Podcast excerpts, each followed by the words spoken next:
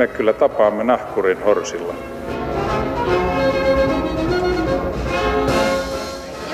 Mä sanoin, että minä juon nyt kahvia.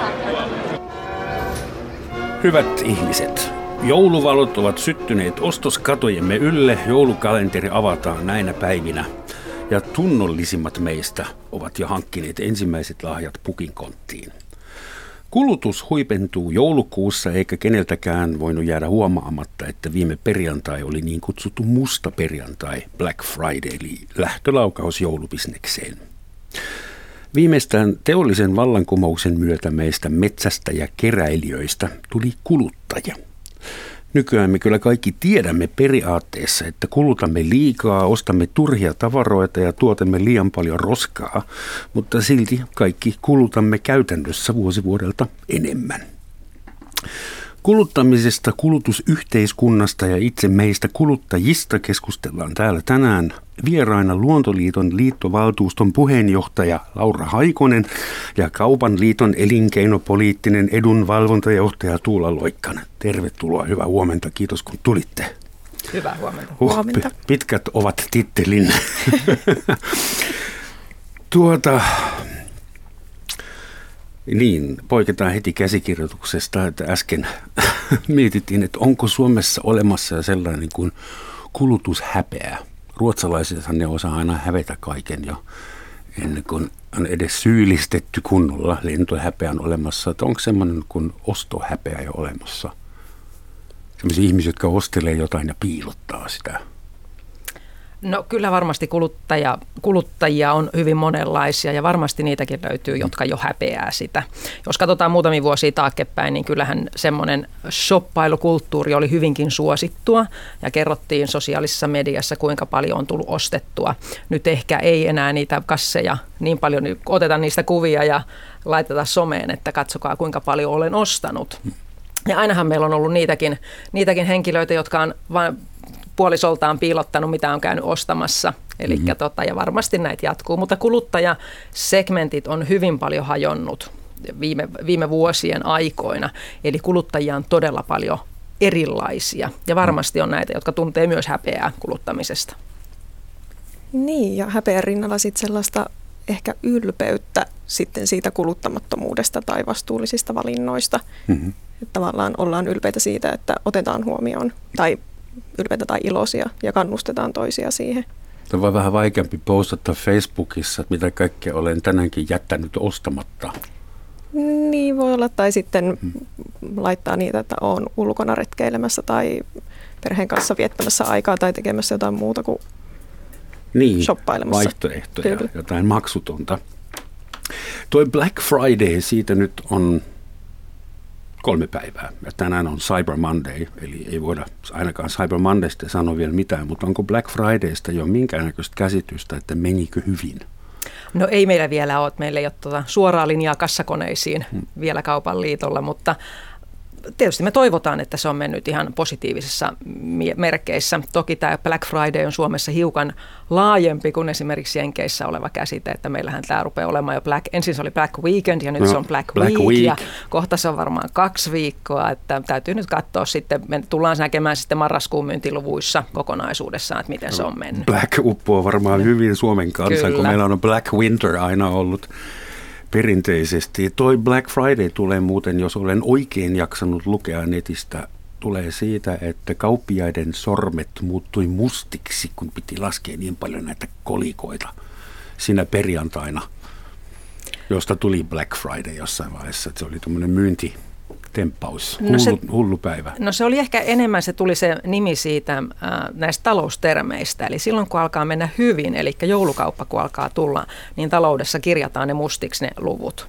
Ja sitä ennen mentiin punaisella, eli kauppahan ei ole, sanotaan alkuvuonna käynyt yleensä niin hyvin. Eli mm-hmm. tämä on ehkä se ensimmäinen ä, terminologinen syy, minkä takia siitä puhutaan Black Fridaysta, ja kun Jenkeissä sitten alkoi joulumyynti tästä eteenpäin, niin silloin mentiin mustalle puolelle, eli hyvälle puolelle. Red Friday olisi ollut vaihtoehto. Kyllä. Kuinka, Laura, voidaan mitata älä ostaa mitään päivän onnistumista?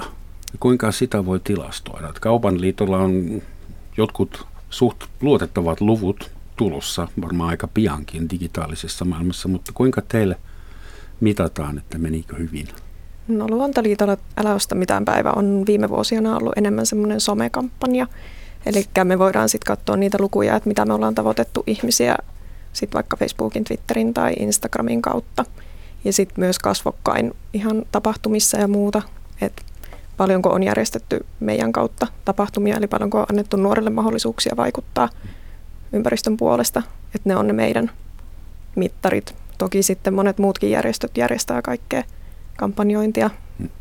Niin, ja Black Friday vastaan on protestoitu monella tavalla, monessa maassa, monella foorumilla.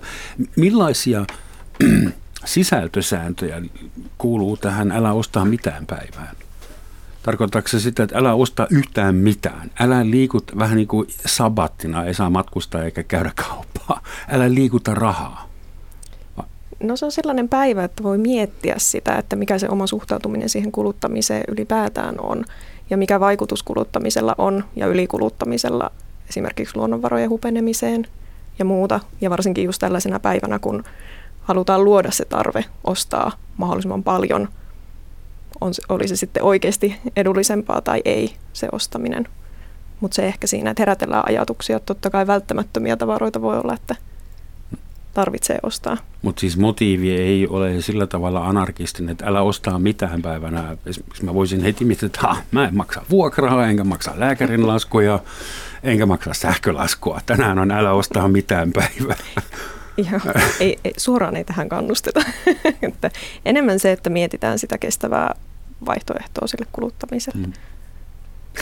Mihin aikuinen Suomessa elävä ihminen voi vetää sen rajan tarpeellisen, moraalisesti oikeutetun ja niin kutsutusti kerskakulutuksen tai turhan kulutuksen väliin?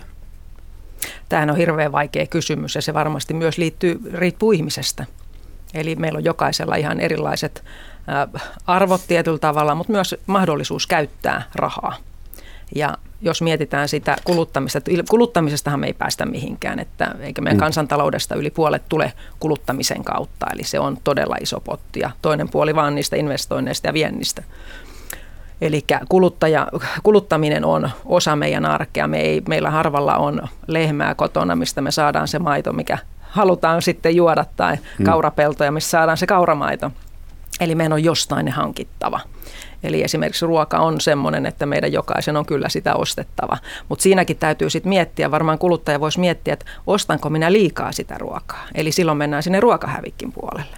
Eli milloin mennään siinä kuluttamisessa sen rajan yli, että mä en oikeasti enää tarvitse näitä. Meillähän on hyvin paljon semmoista asioita, mitä me ei tarvita. Nyt se ruoka mutta, tulee meille valmiissa kyllä. pakkauksissa, jossa on sata kaksikymmentäviisi grammaa ja se on harvoin juuri sopiva.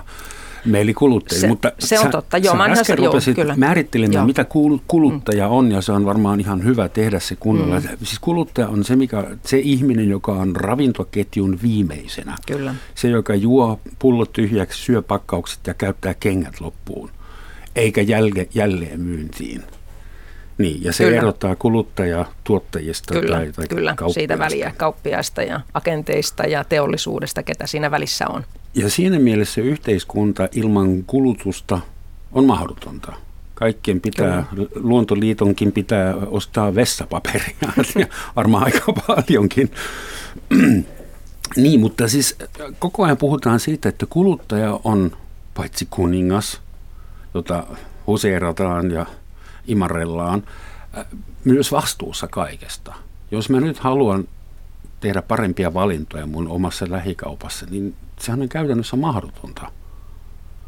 En mä voi jättää kaikkia näitä pakkauksia siihen. Esimerkiksi niin kuin, niin millä, millä tavalla markkinat reguleeraa itse itseään? No esimerkiksi sanotaan muovikassi-sopimushan oli semmoinen, millä kauppa alkoi reguloimaan myös itseään. Sehän on ihan tämmöinen niin kuin Green Deal-tyyppinen. Eli me päätettiin, että kaupat, tai kaupat on valmiita, että se maksaa se muovikassi. Mm. Kun sä meet ostamaan esimerkiksi vaatteita, niin siltä kysytään, että maksaako tämä tai haluatko tämä muovipussin. Eli me ollaan se päätetty. Sitä ei ole valtiovalta esimerkiksi meille pakottanut, että meidän on pakko tehdä tämä, vaan me haluttiin tehdä se. kuluttajat on ollut tietysti, jotkut on ollut hyvinkin närkästyneitä siitä, että mä ostan näin ja näin paljon, silti mä joudun sen kaksikymmentä senttiä maksaa tuosta pussista. Tämä on väärin, mutta kauppa silti halusi sen tehdä, koska muovista on noussut myös ongelma meille. Mm. No, tämä on hieno esimerkki varmaan tämä kauppakassi, mutta siis kauppakassilla ja luontoystävän vessapaperilla ei ehkä pelasteta koko planeetaa. Ei, sillä ei välttämättä pelata, mutta kyllä sillä on se oikea suunta, mm. siihen suuntaan. Ja silloin kuluttajat, tietyllä tavalla sanoit, että kuluttaja ei voi valita. Totta kai sä voit valita, siellä kaupassa on hyvin erilaisia tuotteita ja on erilaisia kauppoja myös. Mm. Eli tietyllä tavalla niillä valinnoilla sä voit miettiä sitä, että mihin sä, mistä sä meet ostaa, mitä sä ostat, missä se on tuotettu.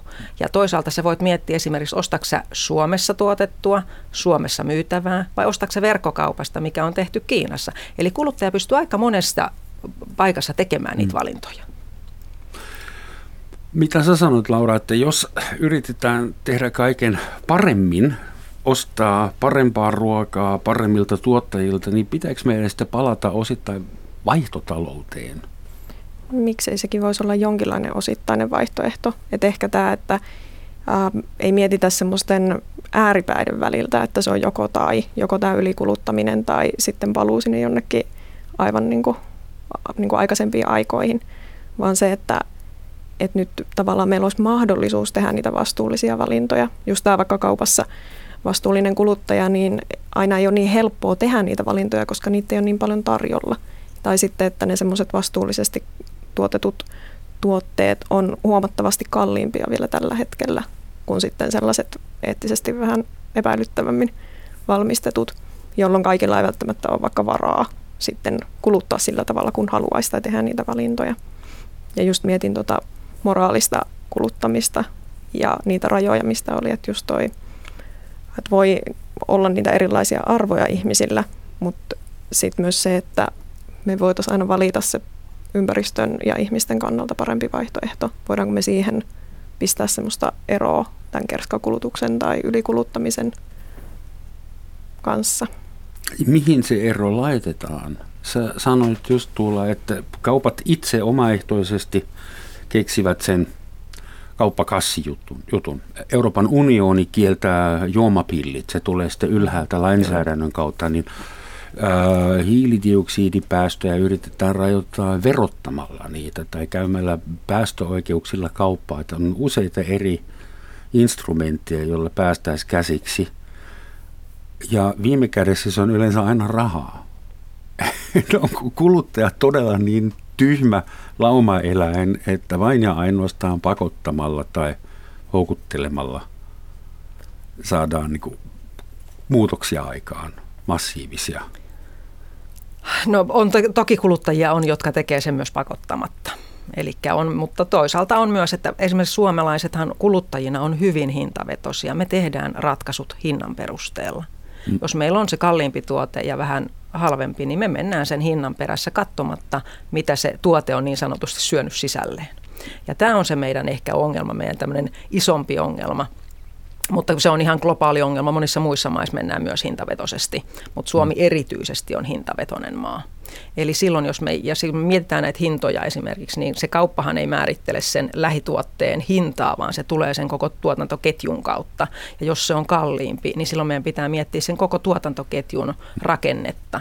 Ja toisaalta myös miettii myös sitä, että onko sitten kaikilla, niin kuin sanoit äsken, että varaa ostaa niitä niin sanottuja parempia tuotteita. Mm. Että kuka muistan, sen pystyy sen määrittelemään? Nuorena miehenä, kun tuli Suomeen, niin mulle kerrottiin semmoinen suomalainen kansanviisaus, kun ei köyhän kannattaa halpaa ostaa. Ja sillä tarkoitettiin ilmeisesti sitä, että jos ostat jotain halpaa, se menee nopeasti rikki ja sun pitää ostaa seuraava. Ja sitten tuotat vielä roskaa. Että osta mieluummin laatutavaraa, joka kestää kauan. Niin, mutta siis nykyinen filosofiahan on täysin päinvastainen. Niin, ja siinä... Se alkoi tietokoneella, että vuosi vanha läppäri on Furby. Joo, ja toi, että me ollaan ehkä jopa, niin kuin, ollaanko me hyväksytty sitä ajatusta siitä, että ne tietotekniset laitteet hajoaa muutamassa vuodessa. Tavallaan, että et me ei voida tehdä sille mitään, että sitten on vaikka älypuhelimen kanssa, että no, tämä on jo kolme vuotta vanha, että no, tämähän kuuluukin hajota tai muuta.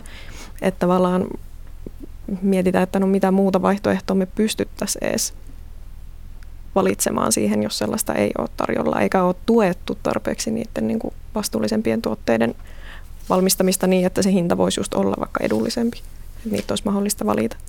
Tässä keskustellaan aina tästä tuotteiden kestävyydestä, niin täytyy aina muistaa, että ne tuotteissa olevat komponentit on tänä päivänä huomattavasti herkempiä ja huomattavasti monimutkaisempia kuin se oli aikoinaan. Nykyään, nykyautoahan ei pysty kukaan niin kuin kotona enää korjaa, se on niin sähköistetty, eli sen korjaaminen kotona on melko lailla mahdotonta. Eli periaatteessa niitä ei kannata ihan verrata toisiinsa, mm. mutta kuitenkin me halutaan niitä erilaisia vempaamia sinne autoon. Niin, mutta eli tietyllä tavalla, jos me halutaan ranta. mennä takaisin siihen, että meillä on, me itse veivaamme ne ikkunat auki siitä, ä, auton ikkunat, niin se on ihan ok, mutta silloin meidän pitää päättää, että se on se suunta, mihin me halutaan mennä. Ei me voida, että ihmiskunta ei, ei ole ei, ikinä tehnyt ei. teknologista innovaatiota ja jättänyt käyttämättä sitä. Näin, näin ei näin ole, näin, ellei mm. joku on pahasti unohtunut näin. Näin ei ole ikinä käynyt, mutta mä en nyt ajatellutkaan esimerkiksi auto, joka on huipputuote, jossa on miljardia mm-hmm. työpaikkoja kiinni, mutta esimerkiksi semmoinen havaipaita tai joku ranta, äh, mikä se on, flip-flop, tuommoinen kylppärisandaalityyppinen, niin nehän on tehty kestämään viikon, kunnes ne, sä unohdat ne Madeiran dyyneille tai kunnes haikala syö ne tai jotain semmoista. Eli siis me tuotetaan hyvin paljon semmoista, jonka tarkoitus on hajota nopeasti ja miellyttää hetkeksi. Meillä on itse asiassa omisia kauppoja, en mainitse nimeä, jossa myydään pelkästään värikästä muovista tehtyä krääsää. Ja samalla E U kieltää meiltä juomapillit. Me kuluttajat itse haluamme ostaa semmoista tavaraa, josta meille kerrotaan mediassa koko ajan, että se on pahaa. Kuinka me saadaan tämä ikinä sopimaan yhteen?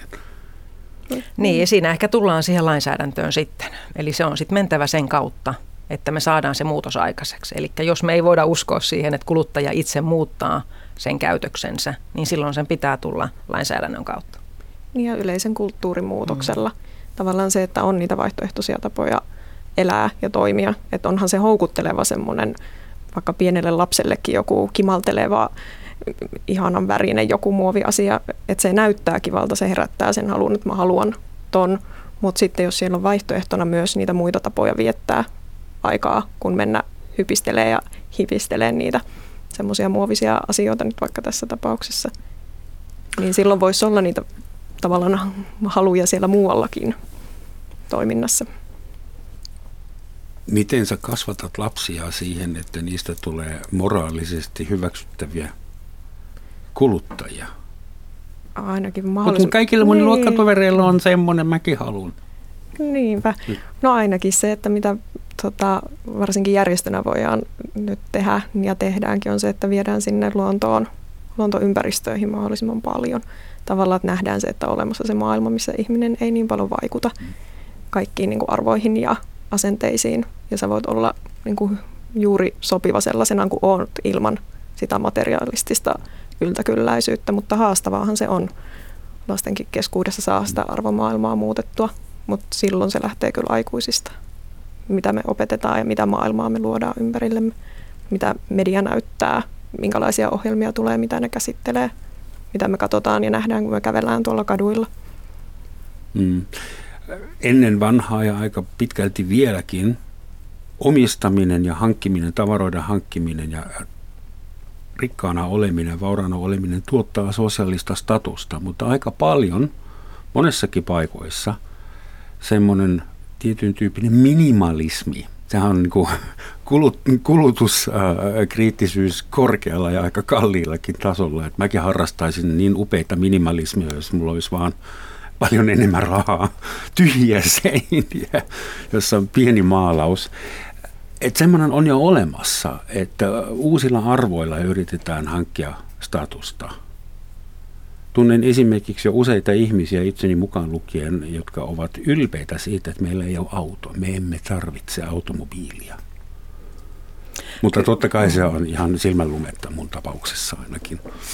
Ja toki tietysti silloin täytyy aina miettiä, missä esimerkiksi asuu tämän auton suhteen. Tämä on just tämä keskustelu, että me voidaan täällä Helsingissä, me pärjätään ihan hyvin ilman autoa ja muutamassa muussa kaupungissa Suomessa, mutta ikävä kyllä muissa muualla ei pärjätä. Eli tämä on myös se, mikä pakottaa kuluttamisen tiettyihin raameihin, eli missä sinä asut ja mitä sinulla on mahdollisuuksia tehdä. Bensaa tekee riippuvaisiksi siinä, missä tupakka kyllä, ja alkoholi kyllä, myös on. on. Ja sen on. takia siinä onkin aika korkea veroprosentti päällä.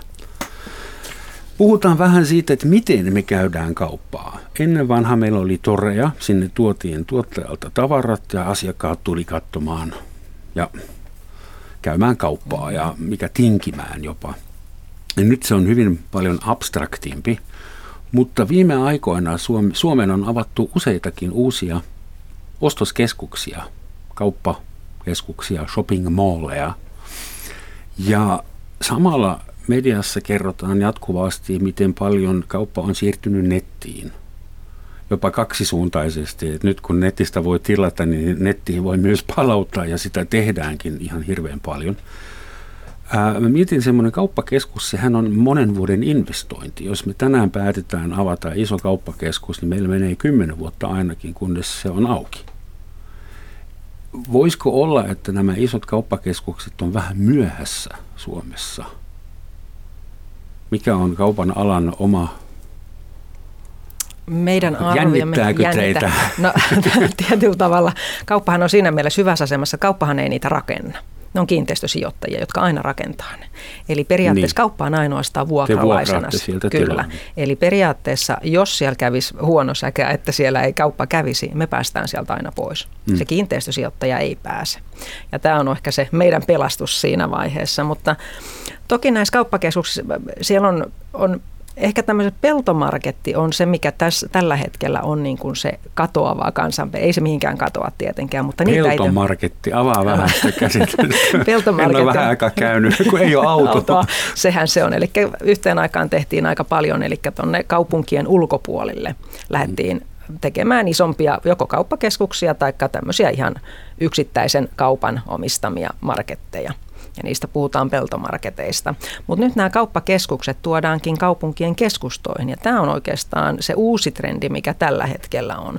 Koska kuluttaja ei halua, tai sanotaan, että nuoriso esimerkiksi aikaisemmin, kun ne pääsi keski-ikään ja sai lapsia, niin ne muutti pois keskustoista. Ja silloin ne tarvii näitä niin sanottuja peltomarketteja. Mm. Mutta tällä hetkellä nuoret jääkin keskustoihin. Ja silloin tar- tarvii, että se... kulutuspaikka. Kun kerran kuluttajatkin on täällä, niin tuodaan se kauppakeskus myös sinne keskustaan. Eli tietyllä tavalla se kauppakeskuksen paikka on ihan hyvä olla siellä keskustassa, koska sinne taas pääsee myös ilman sitä autoa. Ilman autoa. Ja Eli jalan, kyllä, ja. näin on. Eli se palvelee hiukan erilaista kuluttajakuntaa sitten. Yli puolet suomalaisista on Sitran tuoreen kyselytutkimuksen mukaan erittäin huolissaan ilmastonmuutoksesta. viisikymmentäkolme prosenttia kyselyn vastanneista ää, kertoi vähentäneensä tietoisesti kuluttamistaan ympäristösyistä.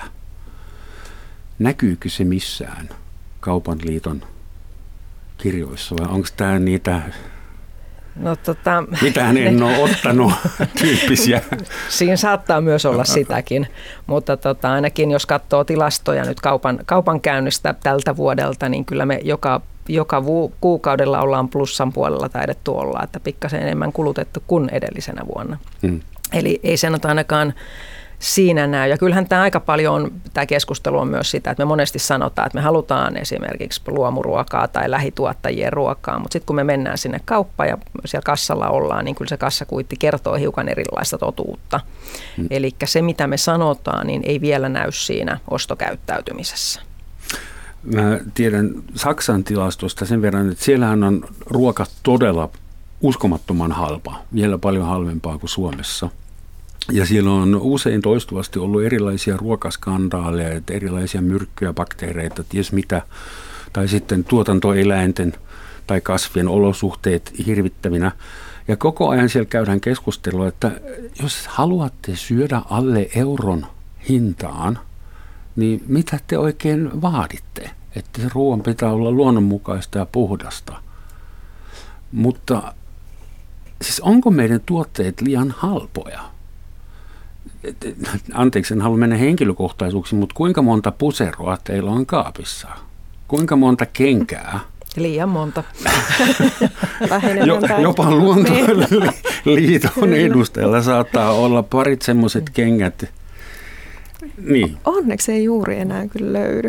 Et sen on saanut kohtuullistettua siinä vaiheessa, kun on alkanut enemmän näitä, näitä miettimään ja saamaan sitä tietoa niistä vaikutuksista, mitä kuluttamisella on kuitenkin. Mä en, siis tähän ei ollut ei. yritys hyökätä kenenkään kimpuun. Mä luulen, että meillä kaikilla, jotka asumme kyllä. täällä Helsingissä, meillä on jonkin verran turhaakin tavaraa. Joo, ja sitten tuohon halpuuteen, mm-hmm. että, että ainakin ne tavallaan ympäristön kannalta haitallisia tuotteita, niin ne nyt on aivan liian halpoja ja ihmisten kannalta haitallisia. Et mit, mitkä on työolosuhteet, missä just tuotetaan niitä edullisia, vaikka näitä vaatteita tai muuta, niin onhan ne liian halpoja hmm. ollakseen täällä. Eihän meidän kauppajärjestelmä tällä planeetalla kukaan ohjaa. Ei kukaan ole suunnittelut tätä. Tämä on evoluution kautta, sosioevoluution tai ekoevoluution kautta kasvanut meille. Ja kukaan ei ole vastuussa, ketään ei voida ampua, vaikka meillä on äh, valuuttarahasto, kansainvälinen ja liittoja ja globaalia organisaatiota, niin se ei ole kenenkään vastuulla. Mutta kuitenkin kaupankäynnissä toimii joitain suht yksinkertaisia perusalgoritmia. Jos joku tuote ei mene kaupaksi, sitä ei enää valmisteta. Joku tulevaisuuden tutkija sanoi täällä kerran, että vanhasta ei pääse eroon kieltämällä se, vaan keksimällä jotain, jota ihmiset haluaa vielä enemmän. Onko meille teidän mielestä mahdollisuus muuttaa tätä koko järjestelmää semmoisella tavalla, että me voidaan edelleen tuottaa tavaroita, palveluita, shoppailla, kuljettaa tavaraa paikasta toiseen, ilman, että me tuhotaan se alusta, jonka päällä se tapahtuu? Kyllä ton ajattelee, että silloin kun se on ihmisten luoma järjestelmä, niin kyllä meillä ihmisillä on silloin myös mahdollisuus muuttaa sitä meidän omaa kulttuuria. Ja myös toki lainsäädännöllä. Kyllähän meillä, vaikka sanoit, että kauppa on, kun sitä ei kukaan sääntele eikä ohjaa, mutta kyllähän meillä on hyvin paljon siihen sääntöjä. Meillä on W T O:sta lähtien, me tehdään kauppaneuvotteluja koko ajan ympäri globaalisti. Mm. Eli kyllähän sillä tietynlaiset säännöt on. Toki, toki ne säännöt on välillä vähän erilaiset eri maissa, ja tämä on ehkä se meidän, mun mielestä yksi suurin ongelma, mikä tällä hetkellä Suomessa näkyy, se, että Euroopassa ja Suomessa on itse asiassa, vaikka tässä on kritisoitukin, niin mun mielestä meillä on aika hyvä lainsäädäntö. Meillä, meillä on kuluttajan suojaa, meillä on kemia, kemikaalilainsäädäntöä, joka ohjaa millaisia tuotteita me saadaan myydä. Meillä on standardit hyvin, hyvin vahvat. Mutta sitten toisaalta meillä kuluttajilla on oikeus tilata maista, jossa nämä asiat ei ole hyvin. Eli me joudutaan siinä vaiheessa kauppaa, tai sanotaan kauppa, jos yrityksenä tilaa. Esimerkiksi no, sanotaan nyt Kiina, se nyt on mikä tahansa Euroopan ulkopuolinen maa, niin hän joutuu täyd- pitää huolen, että se tuote oh, täyttää kaikki nämä kriteerit, mitä tarvii. Mutta jos minä tilaan sen tuotteen suoraan sieltä, mun ei tarvitse pitää huoli ja mä saatan tuoda jopa hyvinkin vaarallisia tavaroita tähän maahan. Mm. Eli tietyllä tavalla nämä säännöt pitäisi saada koko maailman kattavaksi, että me ainakin voitaisiin tietää, että nämä on turvallisia nämä tuotteet. Onko ne turhia? Se on taas eri asia, mutta ainakin niiden pitäisi olla turvallisia. Sä sanoit, että meillä on lainsäädäntö aika hyvällä mallilla täällä Suomessa. En tiedä, kuinka paljon tähän vaikuttaa nyt globaali kauppa ja kuinka paljon se on kotimaan markkinoista kiinni. Mutta jonkun laskelman mukaan suomalaisten elintavoilla me tarvittaisiin kolme pilkku kuusi maapalloa. Sitten se olisi kestävä se kulutuspohja, mitä meillä on. En tiedä, kuinka paljon, kuinka suuri osuus tästä johtuu kiinalaisista nettitilauksista ja kuinka paljon se on ihan sitä kotimaista, niin, kotimaista niin, kulutusta. No, mutta siihen, siihen liittyy paljon myötä, muutakin kuin pelkästään se kaupasta ostettava tavara tuohon kuluttamiseen. Totta. Samoin siis mm. laskennallisesti kahdeskymmenesyhdeksäs heinäkuuta oli maailman ylikulutuspäivä, mutta siihen on laskettu myös mukaan veden kulutus, maapinnan, Kyllä. pinta-alan kulutusta, joka muuten liittyy myös kaupankäyntiin. Jokainen shopping mall kuluttaa pintaa ja Kyllä. varsinkin semmoinen peltomarketti. Kyllä.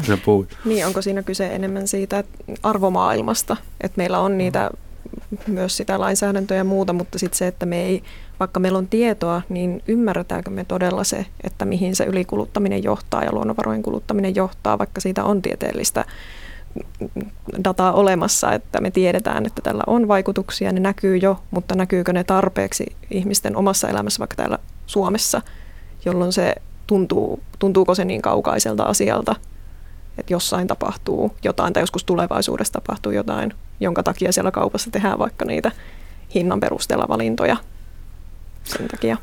Sehän muuttuu tosi nopeasti sekin, että kyllä mä luulen, että nykyään kaikki aikuiset tietää, että se mitä muualla planeetalla tapahtuu, se on alle vuorokaudessa täällä, jos niikseen tulee joku ilkeä virus tai joku tamagotchi. Se, se on reagoidaan siihen niin vasta, kun se on sitten. Kyllä, ja toisaalta, mutta toisaalta, että estääkö se meitä myös? Mehän tiedetään, hyvä esimerkki, me kaikki tiedetään, miten esimerkiksi laihutetaan. Meillä on tieto siitä, miten tehdään, mutta mm. tehdäänkö me sitä, jos, jos mm. olisi tarvetta. Eli ihan samalla tavalla me tiedetään, että me kulutetaan liikaa, mutta tehdäänkö me sitten valintoja sen mukaan? Ei ole, mun mielestä se ei ole tiedosta enää kiinni, ettei olisi Kyllä. tietoa tarpeeksi, mutta onko siihen halua? Tuskaa ei ole tarpeeksi. Se on ehkä se tuska vielä puuttuu siellä. Ja hyviä malliesimerkkejä. Kyllä. Ehkäpä myös sitä, että meillä mm. ei ole sitä semmoista mallia siitä, että tällaista on hyvä elämä muutenkin kuin pelkästään mm. siihen niin kuin materiaan keskittyen tai muuten kuluttamiseen. Että jos meillä olisi sitä, me nähtäisiin sitä, että mitä se tuo rikkautta meidän elämään, niin voisiko se vaikuttaa? Yksi ongelma saattaa vieläkin olla se, että jos kieltäydyt tästä oravan pyörästä ja olet niin kuin kulutuskriittinen, susta tulee hyvin nopeasti jonkin sortin, sorttinen hörhö. Koska tämä järjestelmä on niin, se ympäröi meitä kaikkea, että eihän kukaan meistä voi olla ostamatta vessapaperia. Niin ole siinä kulutuskriittinen. Se on totta, mutta mä miettisin enemmän tuota kuluttamista sillä, että kun mun mielestä on ihan hyvä, että on tämmöinen älä osta mitään päivä, mutta mun mielestä se pitäisi olla joka päivä. Että sä mietit aina, kun sä ostat jotain, että miksi sä ostat, mitä sä ostat. Miten sä ostat sen? Miksi sä ostat sen? Kyllä, se on se tärkein varmasti kysymys. Ja tietysti se, että miten, kun sä oot ostanut jonkun tuotteen, miten sä sitä käytät? Koska itse asiassa se esimerkiksi vaatteiden peseminen, joka ke- käytön jälkeen on itse asiassa huonompi kuin se, että sä oot ostanut sen yhden vaatteen. Että se tietyllä tavalla se jalanjälki kasvaa siinä käytössä koko ajan. Eli mieti koko ajan, että kuinka käytät sitä tuotetta ja tarvitsetko sen uudemman kännykän joka ikinen vuosi? Sä ehkä pärjäät sillä toisen. Eli tietyllä tavalla mä en usko, että se kuluttaminen loppuu, mutta me voidaan itse miettiä sitä, että miten niitä käytetään niitä tuotteita tästä eteenpäin. Mutta jos perusalgoritmi on supply and demand, kysyntä ja tarjonta, mm-hmm. niin miten se vastuu jaetaan? Pitäis, pitääkö tarjoajan sanoa, että kuule, sä ostit vasta viime vuonna uuden kännykän, että mietin nyt vähän ympäristöä. Vai että joo, joo, pukin konttiman, osta kolme, maksa kaksi. No sitä me ikävä, ikävillä kauppa ei voi määrittää sitä, että kuka ostaa milloinkin, että siihen me ei, mutta silloin se pitää olla se kulttuurimuutos, silloin se lähtee sieltä puolelta. Kyllä, että sen kaiken keskiössä mm. ei ole se, että mitä sä kulutat, miten sä kulutat, vaan niin kun elämässä on muutakin sisältöä mm. kuin se kuluttaminen itsessään. Kuinka isona vaarana te näette semmoisia uusia leibeleitä? Esimerkiksi mä vahduin siihen, että joku yritti myydä mulle hiilidioksidikompensoitua jogurttia mm. ja joku ympäristö kompensoitu lomalentokin oli tarjolla ja sitten on kaikenlaisia ää, reilukauppaa ja kotimaisen työn liittoja. Niitä alkaa olla niin paljon, ja eri maissa on vielä erilaisia, niin kuinka paljon meille yritetään myydä hyvää omatuntoa siinä sivussa vähän? Kyllä varmasti Et, yritetään myydäkin. Voiko siihen Kyllä. luottaa, että kun mä syön tätä jogurttia, niin mm. joku... No sen, tällä hetkellä hiilijalanjäljen löytäminen per tuote on aika hankalaa, se on suunnattoman kallista. Eli jos joka, joku sanoo, että hän tietää jokaisen tuotteensa hiilijalanjäljen, niin mä en ainakaan uskoisi siihen. Et tota, mutta toki onhan se ihan hyvä, jos joku matkatoimisto päättää, että he kompensoi tämän lennon. lennon, niin kyllä mä uskon, että he sen tekevät. Mä en usko, että siinä vaiheessa enää huijataan. Eli koska tänä päivänä se pystytään tarkistamaan aika helposti. Eli kyllä meillä tämä niin sosiaalinen media kuin muu media toimii siinä tarkastamisessa. Plus sitten, että se on aika avointa yhteiskuntaa oltava. Et jos tällaisia alkaa väittämään, niin kyllä sun pitää se todistaakin, että sä myös sen teet. Mutta tekeekö, tekeekö siitä lennosta yhtään sen paremman sitten, niin se on taas eri asia. Kyllä juuri. Ei, että, että ei sillä voi niin kuin niin, tavallaan sanottaa sitä, että että mä voin edelleen jatkaa ihan samalla mm. tavalla sen kuluttamisen kanssa, koska sitten mä kompensoin sen kaiken jollain muulla, vaan se, että sitä just, että vähennetään ja mietitään, että mitkä on niitä rasittavimpia kulutuksen tapoja, mutta sitten toisaalta just tämmöiset johonkin vaikka elintarvikkeisiin tulevat merkinnät, joihin voi luottaa siihen tahoon, joka sen mm. näyttää vaikka siitä hiilijalanjäljestä tai muusta, niin sehän on ihmiselle tosi hyvä, koska ei... Ei itselläänkaan aika ei riitä ottaa kaikesta selvää, mitä haluaisi, eikä sitä tietoa just edes saa. Niin silloin, että miksi ei jotkin tahot tekisi sitä jo valmiiksi, jolloin ne valinnat olisi helpompi tehdä siellä kaupassa. Kun tavaroita tuotetaan, se tapahtuu tuotannossa ja sitten kun ne ostetaan, se tapahtuu kaupassa tai netin kautta ja siinä välissä on se koko jakelu ja varastointi logistiikkaa ja se on todella iso osa ja kasvaa. Mä pari kertaa mietin jo, että jos mä olisin ollut fiksu, mä olisin ostanut osakkeita jostain pahvilaatikoyrityksestä, koska Zalando, Etko ja kaikki nämä palautukset ja Amazonit ja sen sellaiset, niin pahvilaatikko se on tulevaisuuden tuote. En ole ikinä nähnyt niitä niin paljon. Toivottavasti ei ollut tulevaisuuden tuote. joo, joo, siis tämä oli, anteeksi, tämä oli silkkaa sarkasmia. niin, että... Miten esimerkiksi Luontoliitto näkee tämän, sen kaiken osuuden, joka tapahtuu ennen kuluttajaa ja tuottajan jälkeen? Niin tuotteen elinkaari. Suora. Niin, tai siis se tuot, Sitä, niin. Niin, tuotteen matka. Kyllä siihen. Paikasta toiseen ja takaisin. Sillä on valtava merkitys siihen tuotteen ympäristövaikutuksiin kuitenkin. Ja sitä just on tärkeää kartoittaa ja miettiä. Juurikin, että onko just tämä vaikka nettikaupasta tuleva pakkausmateriaalin lisääntynyt käyttö, niin se voi vaikuttaa Suomessa sitten vaikka siihen, että täältä tarvitaan enemmän sitä puumateriaalia, jota voidaan hyödyntää tässä, että voidaan vaan pakata niitä tuotteita jossain kauempana laatikkoon ja sitten me menetetään vaikka meidän metsävarantoa siihen, niin kyllä sitä on tosi tärkeää ajatella. Toisaalta joku paperikauppias on tyytyväinen, kun saa myytyä enemmän. Se voi olla, mutta sitten voisiko olla joku muu ala, mikä voisi olla tyytyväinen, sit, jos tätä ei tapahtuisi niin paljon. No kivijalkakauppa ainakin olisi tyytyväinen. No niin, mm. kyllä. Elikkä, niin.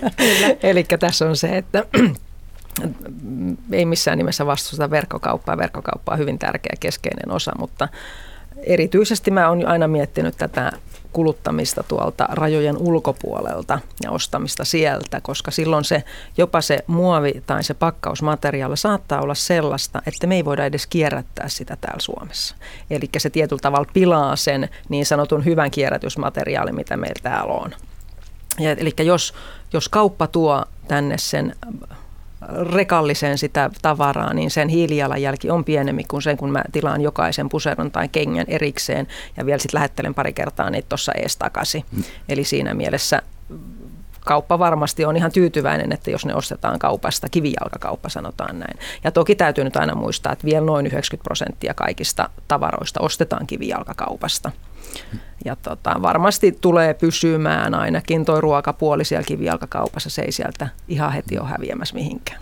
Millä sä sitten suojautuisit äh, ulkomaisia esimerkiksi ei-kierrätettäviä pakkausmateriaaleja vastaan tullimuureilla tai no tullimuureilla ei varmaan saada, mutta ympäristöasetukset on semmoiset, että meillä pitäisi olla tämmöinen level playing field kaikille, eli me kaikki käytetään samoja standardeja, säännöksiä ja siinä on silloin E U:lla hyvin, hyvin tärkeä rooli, että meillä olisi tämmöisiä säännöksiä, jotka pystyy sanomaan, että jos Euroopan alueelle myytte, niiden on täytettävä nämä ja nämä lainsäädännöt tai standardit tai asetukset, niin se on ihan E U-tasolla pystytään tekemään. Esimerkiksi kemikaalipuolella on jo joitain pystytty tekemään, että se koskee globaalisti kaikkia kemikaalituotteita. E U suunnittelee jo nyt, että esimerkiksi hiilijalanjälki laitettaisiin tuotteisiin, että merkattaisiin kuinka paljon siihen on mennyt ja ehkä muitakin resursseja, vettä ja ilmaa ja sähköä ja energiaa, mutta jos, jos tämä kaikki lasketaan ja jokaiseen tuotteeseen laitetaan tietoa siitä, mitä siihen on mennyt sen valmistamiseen ja kuljetukseen ja varastointiin, niin mehän tarvitaan kymmenen miljardia ihmistä tekemään kaiken sen.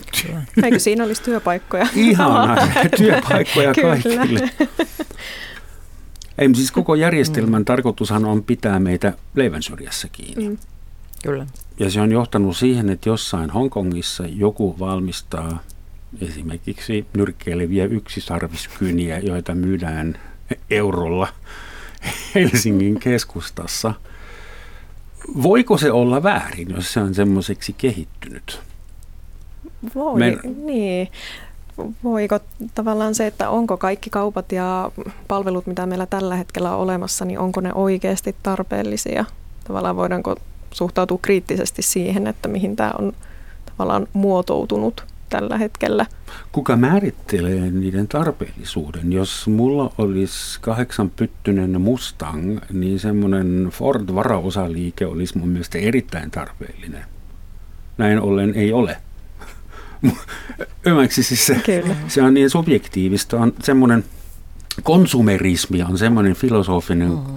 ajatuskunta, aika radikaali, joka on sitä mieltä, että mikä tahansa kulutus on hyväksi ihmiskunnalle, se pitää rattaat pyörimässä, pitää meitä liikkeessä. Niin siinä tarvittaisiin niitä vaihtoehtoisia tapoja olla tavallaan, että sitä hyvää oloa saisi jostain muualta.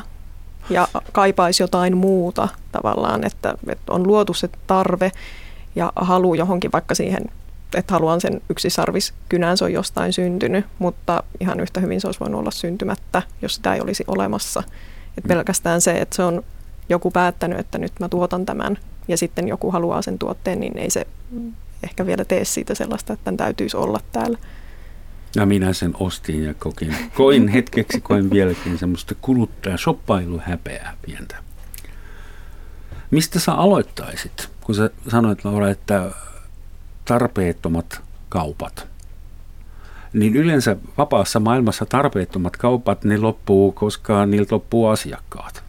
Että ne haihtuu savuna ilman, menee konkurssiin. Mutta mistä sä aloittaisit, jos sä saisit lopettaa kymmenen prosenttia kaikista liikkeistä punakynällä? Mä aloittaisin ehkä siitä, että, että mä loisin tai olisin mukana mahdollistamassa vaikka yhteisöllisiä tiloja, missä ihmiset vois viettää vapaa-aikaa hyvin niin kuin, no, vapaalla tavalla yhdessä tutustuen toisiinsa. Tai että tarjottaisiin sitä mahdollisuutta lähteä lähiluontoon tai muuta, ja sen jälkeen näkisi, että mitkä on niitä kauppoja tai mitkä on niitä tuotteita tai palveluja, jotka jää sitten käyttämättä sen takia, kun on muutakin olemassa.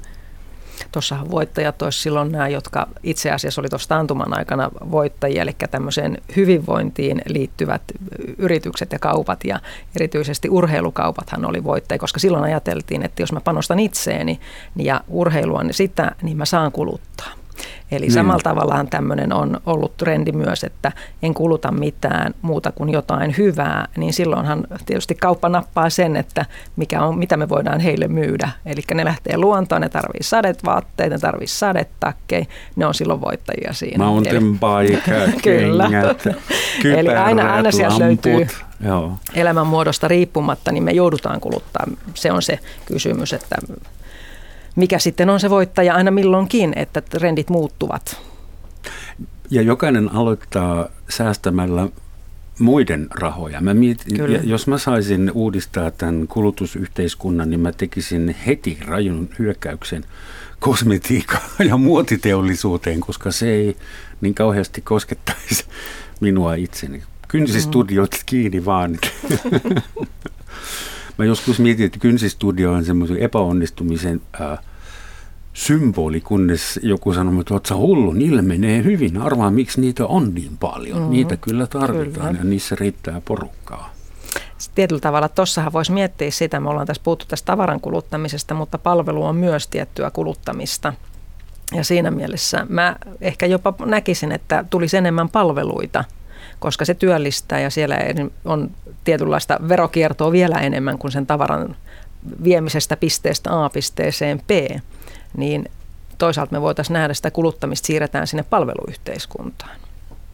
Eikö se ole siellä jo? Se on siellä, se on hyvin pitkälle, mutta kun sä sanoit, että sä vastustat niitä kynsi, kynsien laittajia, niin tietyllä tavalla mm. se saattaa olla ehkä turhaa, mutta se tehdään palveluna. Se ei ole tavara, joka vaihtaa omistajaa. Ja sitten se voi olla semmoinenkin palvelu kuin joku wellness, joku day spa mm. tai kuntosali, kyllä, joka aiheuttaa vielä hyvää oloa. Kyllä, näin on. Ja meidän kuntopyörällä tehdään sähköä afrikkalaisille. Näin on.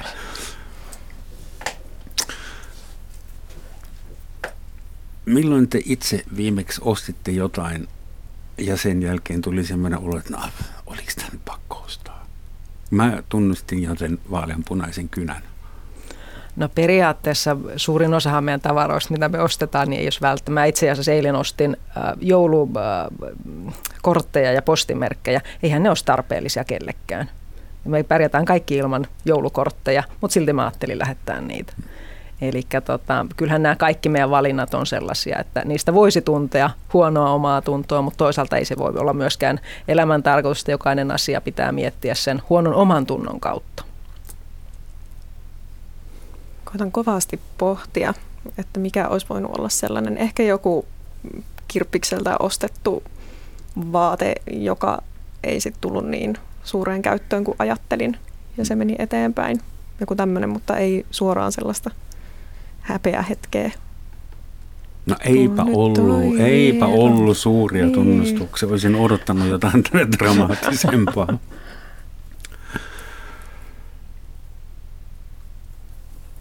Toi korjaaminen. Ennen vanhaa rikkinäiset kengät korjattiin.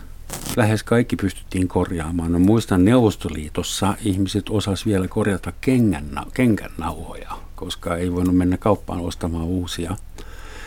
Luuletteko, että sellainen artesaanikulttuuri kokee, kokee uusien arvojen ja ympäristötietoisuuden kautta jonkun renessanssin? Tuleeko meille taas? Saksassa oli semmoinen ää, Täti Emma-kauppa, semmoinen pieni kulmakauppa, jossa pystyi myös korjauttamaan asioita. Tai niin kuin piti tuoda oma pullon mukaan, kun halusi ostaa litran maitoa. Toipot. Onko se tulossa takaisin vai viidenkymmenen vuoden kuluttua, mihin tämä meidän muovinen pikaruokayhteiskunta, eihän se voi jäädä semmoiseksi kuin se nyt on? Se varmasti voi tulla takaisin, mutta siinäkin on yksi semmoinen tekijä, että onko meillä tekijöitä? Onko meillä niitä henkilöitä, jotka osaa korjata? Esimerkiksi vaateteollisuudesta on aina paljon puhuttu, että tuodaan se takaisin Suomeen, mutta fakta on, että meillä ei ole enää ompelijoita tässä maassa. Niitä ei kouluteta ja toisaalta meillä on myös halukkaita, jotka haluaisi mennä ompelijaksi vaatetehtaaseen. No kuka eli, investoi niin, suomalaiseen kuka, ompelimoon? On. Suomalainen on. Ompelija maksaa päivässä sen, kyllä, mikä aasialainen vuodessa. Se on, eikä me edes haluta sitä, siis tehdä sitä työtä. Ja silloin meidän pitää miettiä, että kuka sitten korjaa ne meidän vaatteet. Se olisi tietysti ihan tervetullut puoli, että meillä olisi sellaisia vaatteita, joita voi korjata, mutta, mutta kuka sen tekee sen korjauksen? Mä en ole ainakaan kykenevä, mä en osaa ompelukonetta ja tiedä, miten se toimii, mutta mä tarvisin jonkun henkilön sitä tekemään.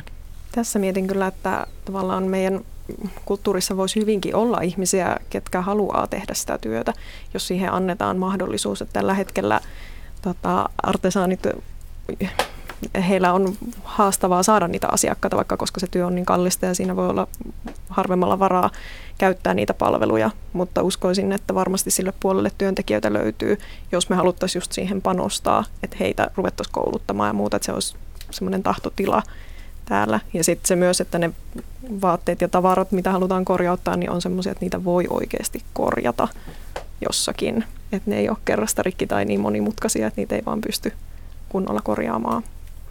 Jotkuthan on tehty niin, että niitä, niitä ei, kyllä, saa edes avattua. Näinpä. Että ei voi edes katsoa. Onko japanilainen järjestelyasiantuntija, aivan ihana titteli, mutta järjestelyasiantuntija Mari Kondo on teille varmaan tuttu. Mm-hmm. Hänhän oli sitä mieltä, että enemmän on, aiku vähemmän on enemmän ja tyhjentäkää kotinne, niin tulette siitä iloisiksi. Niin tiedättekö, mitä Mari Kondo on hiljattain tehnyt? Sen oman kauppansa avannut, että avannut mistä netti, kyllä kaupan, mistä saisi tavaraa lisää. Lisää myy enimmäkseen sisustustavaraa. Nämähän on tietynlaisia trendejä, tämmöisiä kampanjoita, mitä aina tulee, ja nehän itse asiassa myy hirveän hyvin. Niin. Että sen pitää myydä. Että jos, jos joku myy, niin se on menestyksen merkki. Ilmeisesti. Kyllä se, kyllä se aika pitkälle meidän yhteiskunnassa näin on. Ihmisten asioiden, mm. tavaroiden ja palveluiden pitää myydä. Tuota, milloin se raja tulee sitten vastaan, jos me ollaan bakteeriyhteiskunta tämmöisessä petrimaljassa ja meillä on tietty määrä agar kasvualusta, niin eikö me syödään sen loppuun jossain vaiheessa vai tuleeko kääntöpiste? No, raja on tavallaan tullut jo vastaan, että meillä puhutaan jo siitä, että nyt täytyy tehdä nopeita ratkaisuja vaikka ilmastonmuutoksen takia tai se, että meillä tällä hetkellä luonnon monimuotoisuus kärsii tosi paljon. Lajeja on menos, mennyt sukupuuttoon ja edelleen koko ajan katoamassa. Eli tavallaan me ollaan jo siellä. Se on totta, se mutta eihän on. se satu vielä. Me voidaan mennä vaikka ostariin ottamaan chai latte, vegaaninen sellainen, ja pohdiskella, että voi voi kun menee huonosti. Eihän se ole vielä totta ollenkaan. Tavallaan tai me ei, me ei nähdä sitä ihan tässä vaikka meidän arjessa, mutta se kuitenkin on tapahtumassa koko ajan. Et me ei nähdä niitä lajeja tuolla niiden omissa elinympäristöissään sillä tavalla, että se ei ole konkreettisesti tässä mun silmien edessä, mutta kuitenkin olemme osa sitä.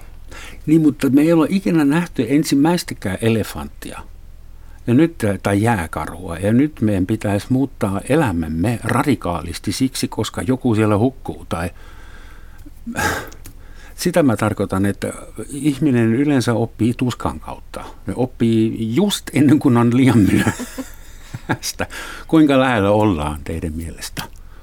No kyllähän meidän pitää pitää huolta luonnosta ja meidän pitää oikeasti miettiä sitä, miten me kulutetaan ja mitä me toimitaan. Ja me tehdään tehdään. Tässä on tietysti se kysymys, onko meillä vielä aikaa tehdä se muutos ennen kuin se iso tuska meille tulee.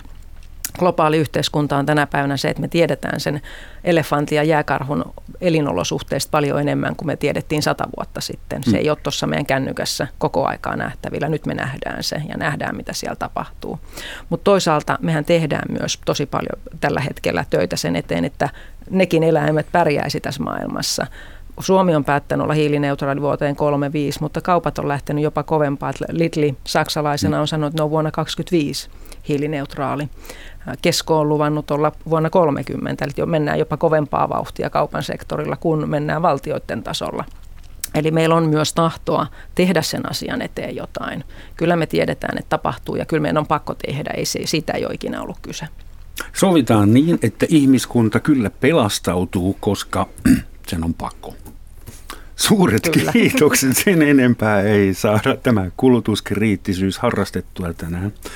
Kiitoksia tittelit vielä kerran. Luontoliiton liittovaltuuston puheenjohtaja Laura Haikonen ja Kaupan liiton elinkeinopoliittinen edunvalvontajohtaja Tuula Loikkanen. Osta kolme, maksa kaksi tai älä ostaa mitään. Miten sovitaan? Sovitaanko, että mieti mitä ostat? Kyllä, se kuulostaa vaikutuksia. Kyllä. Kyllä. Ja niin. Mieti, mistä ostat. Se on eri, eri mainoskatun. Mulla on tässä vielä Arthur Schopenhauerin suusta peräisin, kotoisin oleva saksalainen filosofi. Sitaatti kaikille, jotka suunnittelevat vaikka kirjaostoksia joulun alla. Kirjan ostaminen olisi hyvä asia, jos voisimme myös ostaa aikaa niiden lukemiseen. Kiitos ja moi.